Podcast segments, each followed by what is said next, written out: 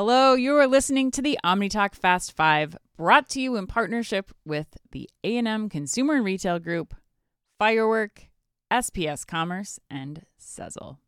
All right, Instagram now lets companies pay for ads directly in their search results. Can you see what the retail industry is focused on? And Jesus Christ. According to a company press release, Instagram now allows for ads in Instagram search results via its, via its new Instagram marketing API. The feature will up the feature update will enable three capabilities via the new API. I always love this when I get to read all the capabilities. the first is ad creation, i.e., developers will be able to use, quote, Instagram search as one of the placement options when creating ads. And also ad insights, meaning when breaking down insights by placement level, it will be possible to see how ads perform via Instagram search results placements. And finally, ad preview. Developers will be able to see a preview of all their search ads.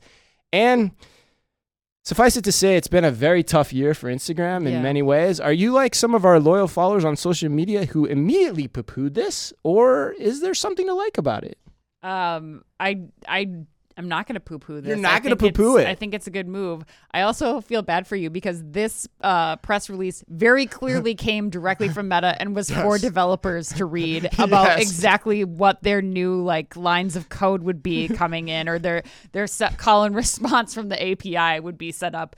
Not fit for podcast Meta. Not you- not good. It gives you an exact understanding of why commerce continues to prove difficult for, for Yes. Instagram when you think about that, Anne. That's yes. a great point. Yes. No. Um. I.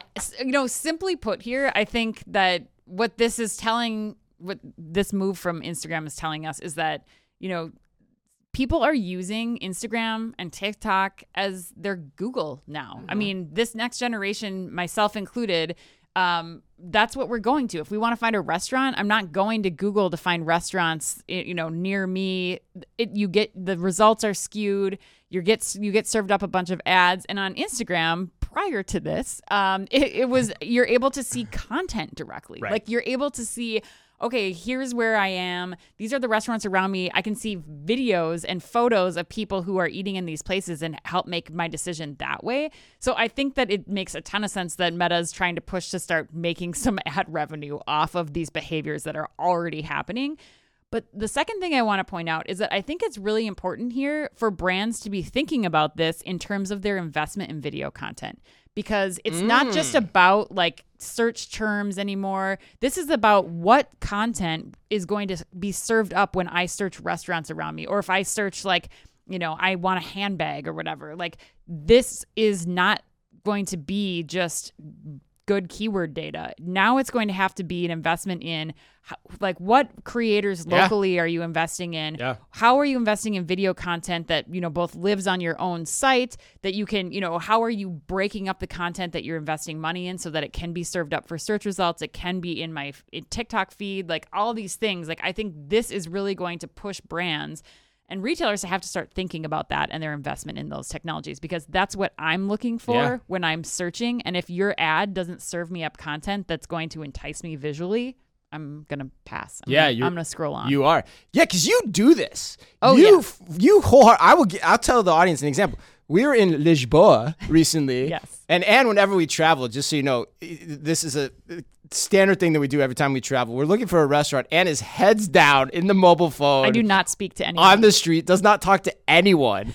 Uh, does not even answer questions from No, anyone. no. But she's heads down, and I'm like, finally, I got her to talk to me. I'm like, what are you doing? She's like, I'm Instagram searching where to go for dinner tonight. Yes. And I was like, okay, that's cool. So, so I agree with you. I, I, I actually like it a lot. Um, if anything, because I think it's smart and it capitalizes on activity that, like we just said, you and others are doing, and that a Google exec, if we remember correctly, not long ago said was eating into their business. Yes. You know, the, the announcement they wish they could take back. Yep. The the hardest part of it though for me is what you, we kind of joked about in the beginning is I- still read it and it makes me really sad. This announcement makes me really Yeah. sad. Still it makes me sad thinking about what could have been for Instagram and commerce if it didn't piss down its piss piss down its leg the biggest capital misallocation Yeah.